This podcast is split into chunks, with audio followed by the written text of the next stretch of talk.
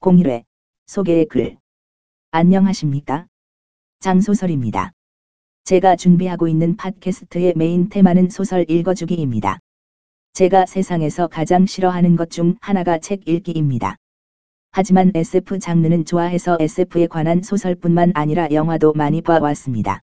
소설을 읽을 때나 영화를 볼 때 간혹 나만의 스토리를 생각하곤 했었습니다. 그러다가 문득 내가 직접 소설을 한번 써보는 것이 어떨까 하는 생각에 소설 쓰기를 시작했습니다. 이렇게 시작한 소설 쓰기는 초보자의 글재주지만 어느 정도 완성됐습니다.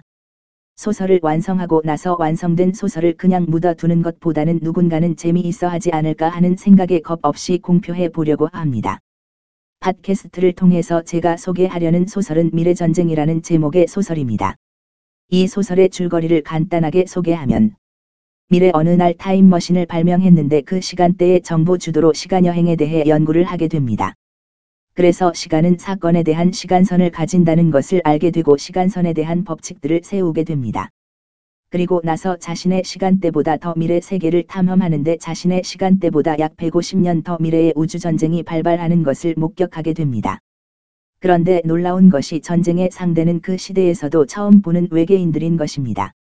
처음에는 우주전쟁에서 지구인이 외계인을 물리치고 지구를 지키는 결과를 보고는 크게 걱정하지 않았는데, 관찰을 더하면서 그 우주 전쟁에 자신들의 멤버가 포함되어 있는 것을 알게 됩니다.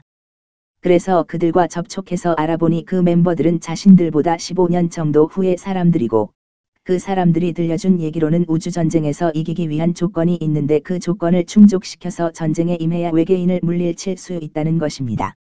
만약 그렇지 못하면 외계인들에 의해 지구인들 모두가 멸망하게 된다는 것입니다.